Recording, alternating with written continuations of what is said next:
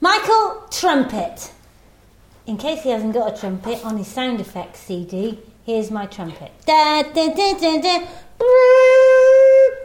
The Wiggly video has been launched. Excellent. And Ricardo, you and I have already got a review. Really?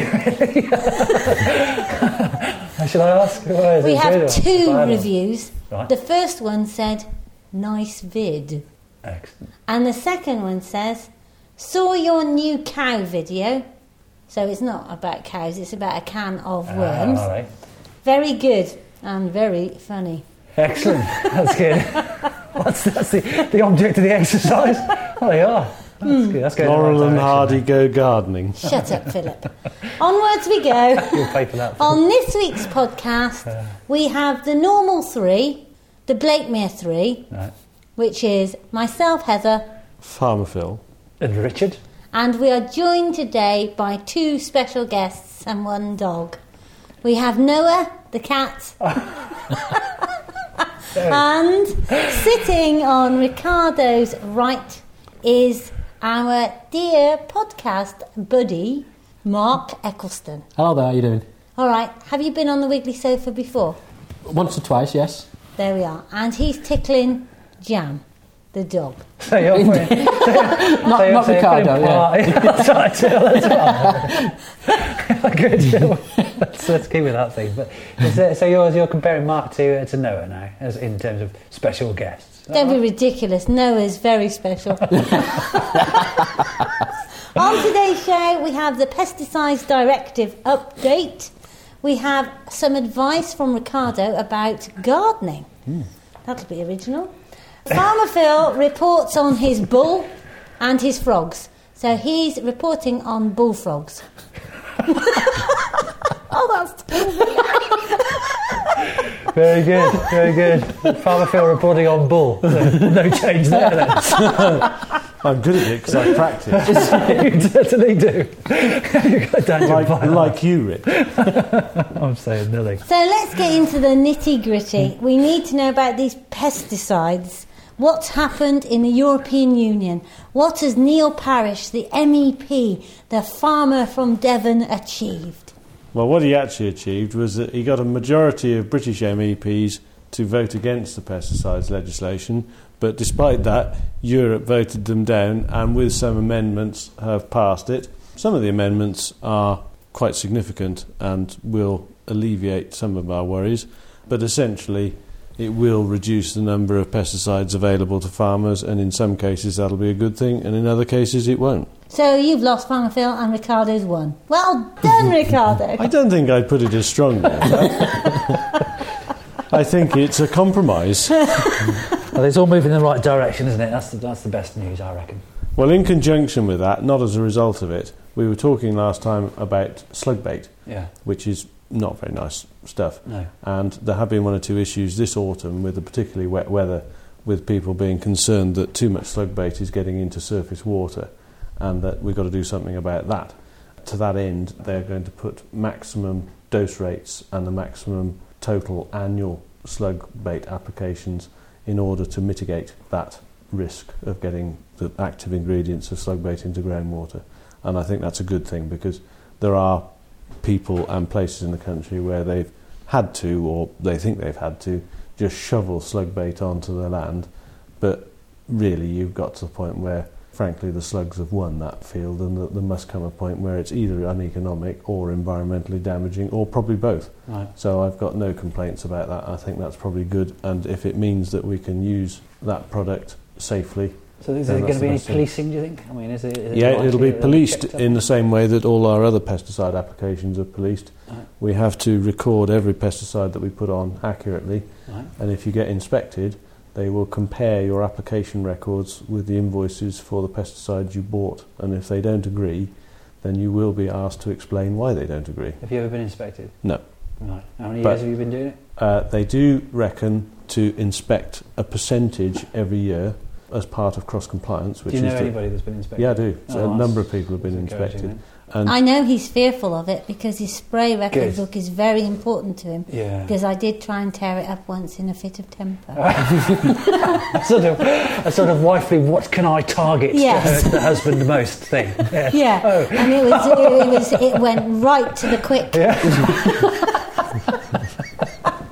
now I Oh, met well a farmer out on my travels this week who I sat by at dinner, and I was talking about you know farmers and the environment and custodians of the countryside, and he said to me that he loved slug bait and that the way that he used it was as a preventative measure that he put it all over the fields at the time when the slugs would then take it and not breed from it.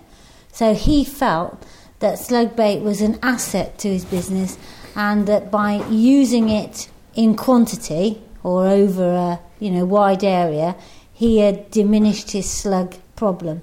there are several comments to be made in amongst that. Anybody who can use slug bait, just I like spreading slug bait. Let's chuck it all over the place. Has got more money than sense because it's expensive, He was on an estate. and so He was posh. that would be Posher than Farmer Phil.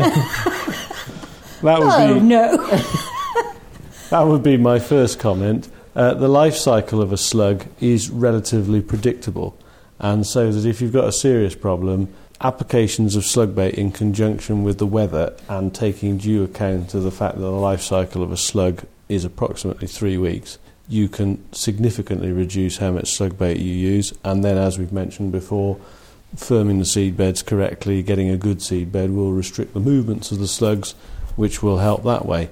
But I am firmly of the opinion that anybody who says, oh, well, we just spread the whole farm X, Y, and Z times because we like it, are on a hiding to nowhere and they give the rest of us a bad name because So what do you actually do then? what I actually do is I try to only use it when I see that I've got a problem. I try and monitor the And he situation. said that that was exactly the wrong way of doing it. Well, it depends how good you are at detecting your problem or even preempting your problem. The other thing I'll do is that if I think I'm going to have a problem in a particular, so if you've got an area of the field where the seed bed is not of high enough quality, I might just do that patch on the basis that I know that will be a problem and I can preempt it.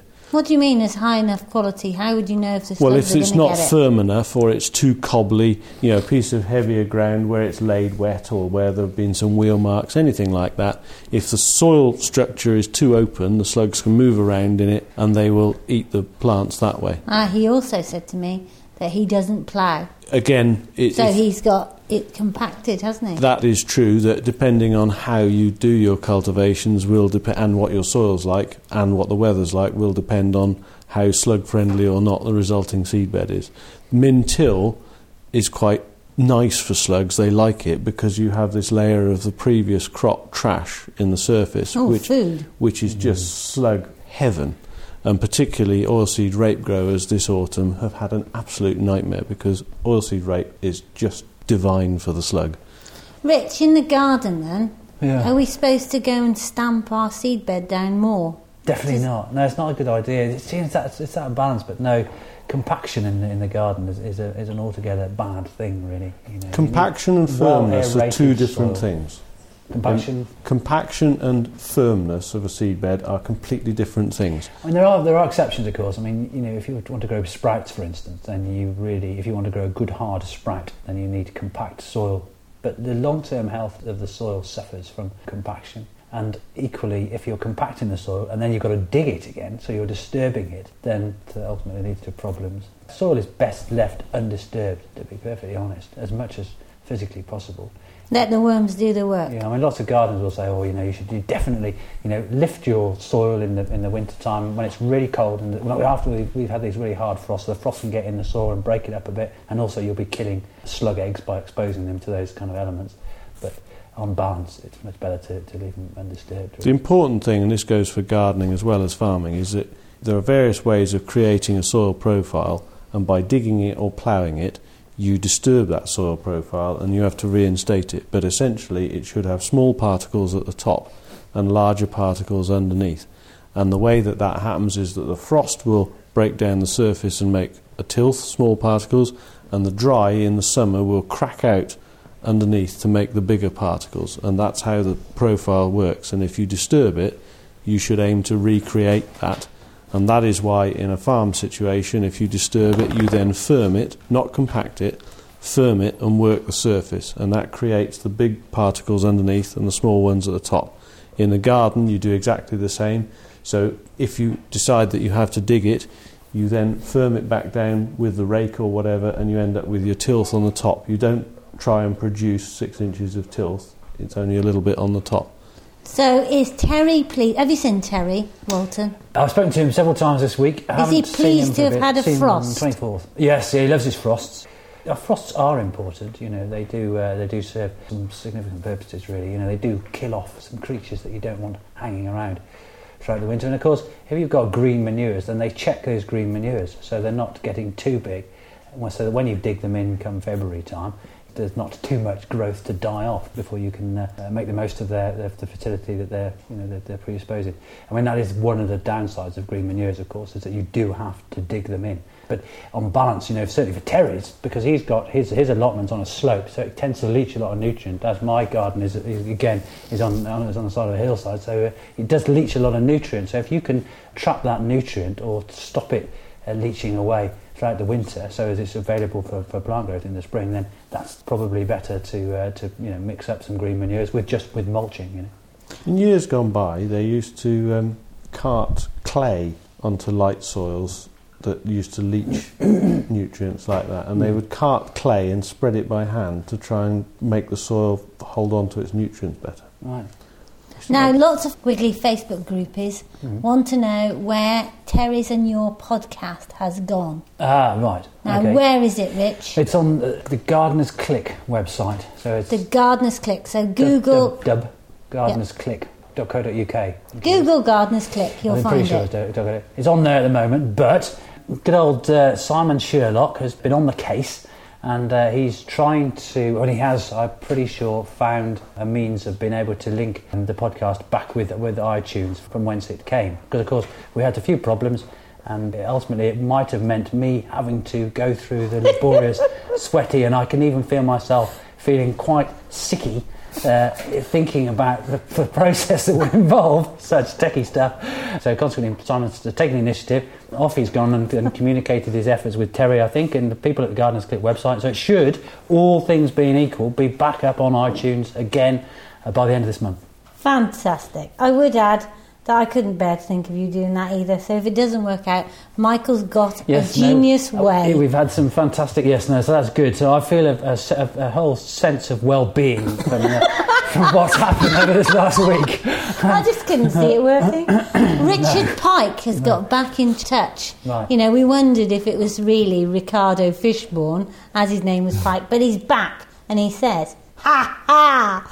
My frivolous comment after a couple of sherbets about less Farmer Phil and more Rachel had the required effect. I got a podcast mention. Didn't mean for it to force a vote of confidence in poor Farmer Phil. Suppose I should redeem myself by getting my alter ego allotment man to write an iTunes review and perhaps placing an order. So I immediately went to the Wiggly Orders and he's placed one. Right, What's it for? I, I think that's part of the Data Protection Act. Oh, I see. but he's spent a tenner and it's been dispatched on Tuesday for bird watching weekend. Oh, Any clues?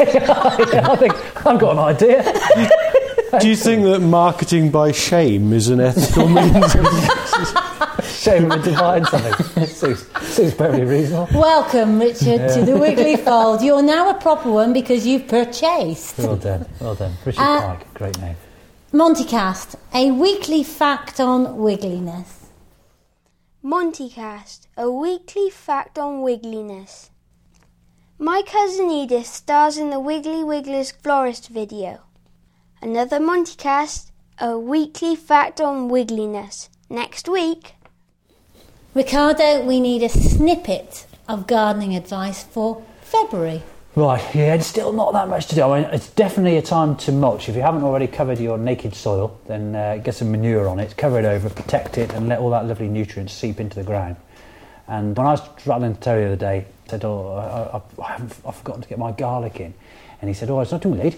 You want to? Uh, you could get it in now. You just put it in the ground, or, or you could start it off in. Uh, I'm doing this. Do you think? I just, Do you think, uh, is he like- Welsh Pakistan? He'll kill me. He'll kill me. I I'll don't think this. Ricardo's Anyway. impressions are long term. I thought, I thought Now, the more I don't did say it, that I word thought the more that I we're did not it, allowed the to more, say. The more I did it, oh, I say you're right. No, definitely not. No, because something terrible happens to you if you say that. What is that? Taffy. Yeah, that's right. Yeah, yeah, something like that. Right. But anyway, he, uh, he anyway. Tidy.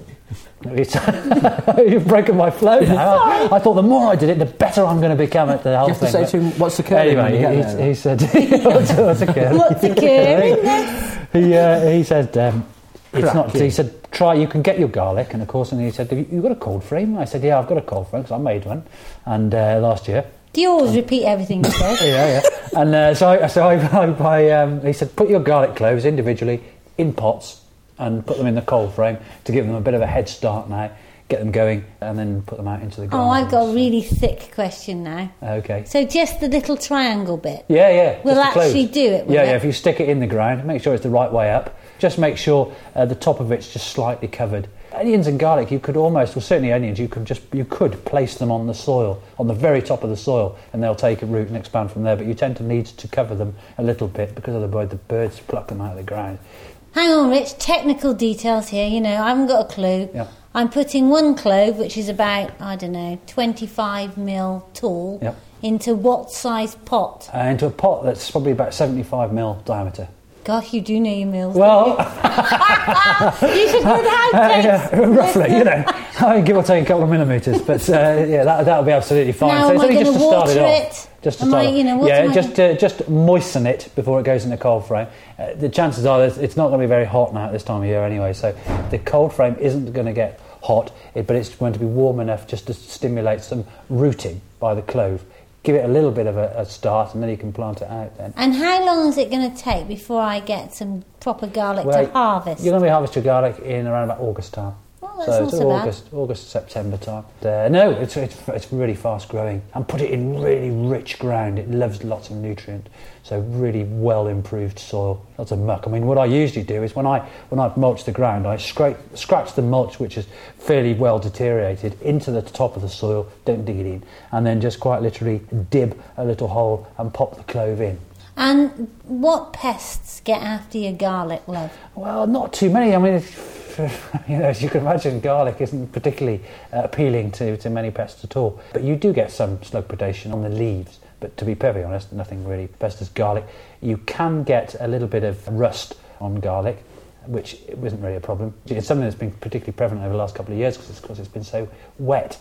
But it doesn't affect the flavour really. It may affect the growth, but not, not to any great extent. But no, garlic's pretty robust. It's a good, easy vegetable to grow. Planted any garlic, Mark? I have, yeah. Uh, I did mine before the winter. They've all started sprouting. I had a bit of a problem with slugs a couple of weeks ago before the frost. I sorted them out, I chopped them in half, and um, you, you see, I, went, I remember when we went, you know, because we're going to talk about this in a bit. I went over to yours uh, back in the summer, and your, your fantastic green space that you've made, and you were you've grown a load of was it sprouts or purple sprouting or something like that. Yeah. And they were littered with caterpillars, and you said Yep. you weren't going to grow. And actually, exactly the same for me next year. I'm not going to grow sprouts. A because I've been kidding myself for years that I do like them, but they are fairly disgusting. So I'm not going to grow sprouts.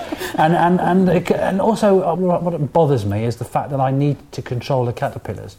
And you said, I'm not going to grow brassicas next year, Rich, because you know I'm killing these caterpillars, and uh, you know this space is for wildlife, so you know, so it, goes against the grain a yeah, bit. It just seemed a bit odd that you spend all this time creating habitat, and then because of the, they're eating your leaves off your sprouts, you start squashing them. So how does a highly principled man like yourself manage to you know I have to go accept and- the fact that he needs to kill his slugs?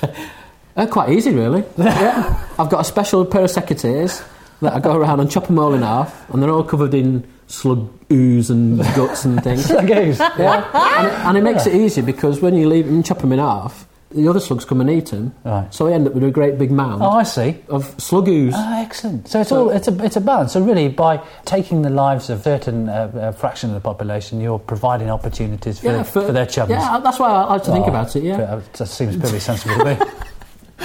Excellent. And uh, your, uh, your your green space has been uh, going great guns, hasn't it? Oh, it's absolutely fantastic. What, what we've done in the year, it's, uh, it's, it's been you know quite remarkable, really.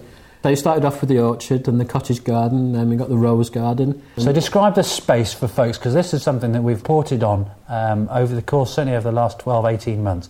And there's a whole series of habitats in something that's been brought about by the efforts of a relatively small community of people. Yeah, well, the, the green space itself is roughly between two and three acres, and round the edging is all trees that were planted when the when the housing development was put in there. So the trees are about eight years old now, Right. which is great because it provides really good cover between the green space and the road that uh, runs alongside it. And, and hopefully it'll uh, sort of baffle the noise a little bit as You, well. we can, you can notice a difference in the summer when, the, when it's full of leaves. You can't see the cars, obviously, and, and you can't hear us so much neither. Okay. And it's in, a little haven, isn't it, from a big road, you know. Yeah, yeah. so within the space, what other habitats have you got? So we've got the orchard. In the orchard is like 15 fruit trees. Underneath them is like a whole load of wildflowers. In another area we've got uh, a rockery which is full of alpines. Then we've got a cottage garden area. There's a little stream that runs into. It's on the edge of the of the green space. So we've, we've dammed it, and we're going to. That's another another habitat. That's Oh, wow. uh, we've Yeah. got like bulrushes and um, various other bits and bobs in there. Yeah. We're creating a, a meadow this year, which is like the project for this year. And basically, it's just an area of land that we, the grass wasn't cut last year. Yeah. It was all trimmed, we raked it all off. There's a dry stone wall in front of that now. The back of it's got all the, the sods that we've taken off of veggie patches, which we'll come back to. Uh, we created some veggie patches so that that's got all sods on, which are going to be sown with seed. So Excellent. is that. So it's a mix. I mean, it's a great. It's a. What's a is it, I mean, it sounds really complicated and high maintenance. I mean, is, is it high maintenance? No, I mean I pot around there all the time, but I mean we have like work groups once a month, spend a couple of hours just That's it. doing bits and bobs. And obviously this year it'd be even less because all the hard stuff's been done. It'd just be a case of maintaining it, planting some stuff, and Yeah, uh, yeah. enjoying it this Letting time. it flourish. Yeah. Yeah. Tell them about your flashing nose. That's the bit I like. On Christmas Eve, we had this event. It was called Carols on the Green. It was something that we organised. Um, Was that like Vorderman? it- well, it would have been nice if she was there, but uh, it was more la la You sort wouldn't of be able to carols. pay her. You wouldn't be able to afford her. She's, she's very Well, she's, expensive. she's, well, she's got nothing to do at the minute, has Countdown. she? Thatcher. She- She's lost a job, so she might, she might come down. Carol Yeah. Thatcher, well, she's probably quite. Uh, less, she, she's on the one show, so I don't imagine she costs much at all. It was Sorry. more, more of the la la sort of carols. With you. All right. We thought we'd have some. There's not much happening on Christmas Eve, and the, the spirit of Christmas is gone a little bit. So we thought we'd try to encourage it back. So we had this event, carols. People made mince pies, mulled wine, sausage rolls.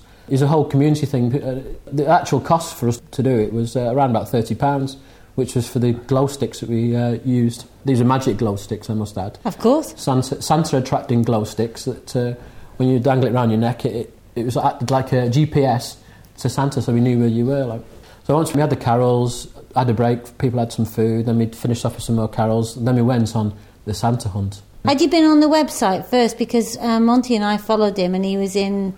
Where was he when we followed him? I think he was in Afghanistan. At the time, we went on that uh, NORAD thing for Yeah. NASA, and he was uh, he was in Pakistan at the time, so we were a bit concerned w- whether he would get to us or not because it's a bit of a dodgy area, isn't it? But he, he managed to get through. Well, once we finished all the carols, we got all the kids together, explained them what we were going to do. We were going to have a see if we could see him. So they all had torches, and we went off. The, we created these paths through the woods, and all these glow sticks were all dangling from the trees. So it was really, really atmospheric, and we had all these candles because it was a nice still night. We could have all these tea lights everywhere, and I had a big lantern and a flashing red nose, which was because I was leading the way. Of course. I thought it was just it was a th- thing to have a flashing red nose. Excellent. So off, Have off- been better off- with a flashing red arse? If people are following you. well, that's, that's something you can think about for next year, isn't it? Um, so off we went, and then um, we went into the woods, and we stopped, and the kids were looking down in the sky for him, and then you could hear these like sleigh bells in the distance, Right. which is really amazing, really, Yeah, considering yeah. where he was. Yeah. Um, Very impressive. yeah, I mean, how, it's amazing how this like sound travels, isn't it? But, It uh, is, it certainly is. so that got the kids going because could, we could hear him, like you know, he's, Yeah, he's, yeah, yeah. he was getting fainter because he I must, think have, must have gone. filling up. Yeah, I'm I'm just completely hooked. Yeah, it's such a great story. Uh, and then we came into this meadowy bit, and there's all like candles on the dry stone wall thing, and it's sort of the kids go, "Oh wow!" sort of thing, and then another, another bit more of a path, and we built what was a reindeer hut, Right. but it's actually a den as well. It's amazing. It's mo- how many different things this can be. Double that. Yeah. Yeah. And it was all made out of all the scrap wood that we could find. So again, it didn't cost us out. So when we got to the reindeer hut, we had this um, like basket, like a like a Moses basket, full of uh, reindeer food.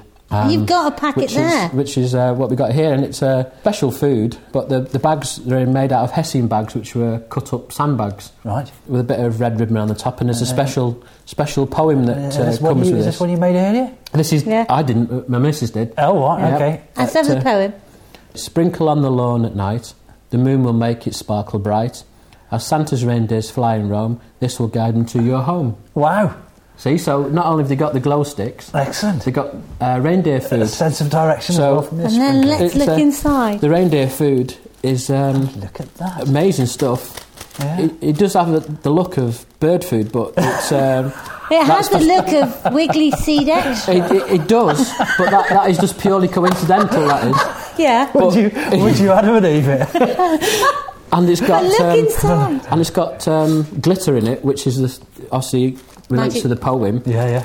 But we did say to the children if the reindeers didn't eat it because obviously eating all the carrots and everything, Yeah. the birds might have it. You see as well, Right. and all be left is bit of glitter, and that's all you know. So. yeah. So the glitter is the magic bit, Yeah, really. it is. It's, it's amazing the properties it does have. Yeah. Yeah. And then and Santa can see that Yeah. sparkling. In the moonlight, even if it's cloudy. So they go home spark- and they sort of sprinkle it on their lawn or their drive. That's it. Isn't So it? it attracts them there. Richard's had it, hasn't he? Yeah. That's great. It's great. And it worked re- it's and it worked wonderful. really well. Yeah. And kids- next year, Wiggly Wigglers. you know it's true. I mean, this just fits in with everything, doesn't it? You've got um, the, the Hessian, which you say comes off the, the Peanuts. peanuts. The reindeer food, which re- looks remarkably like wiggly seed extra, It does. Is, is obviously plenty of it. Fantastic. I think next year, instead of divine chocolate, that all our customers should have some magic reindeer food. a free pouch of Yeah. magic reindeer food. Don't you food. think that would be seems lovely? Perfectly sensible to me. Spread a bit of magic with Wiggly Wogglers. and due to all that gooiness, we haven't really got time to hear about Phil's bullfrogs, Oh, we're not. but we will. Quick, Phil, what happened to the bullpen?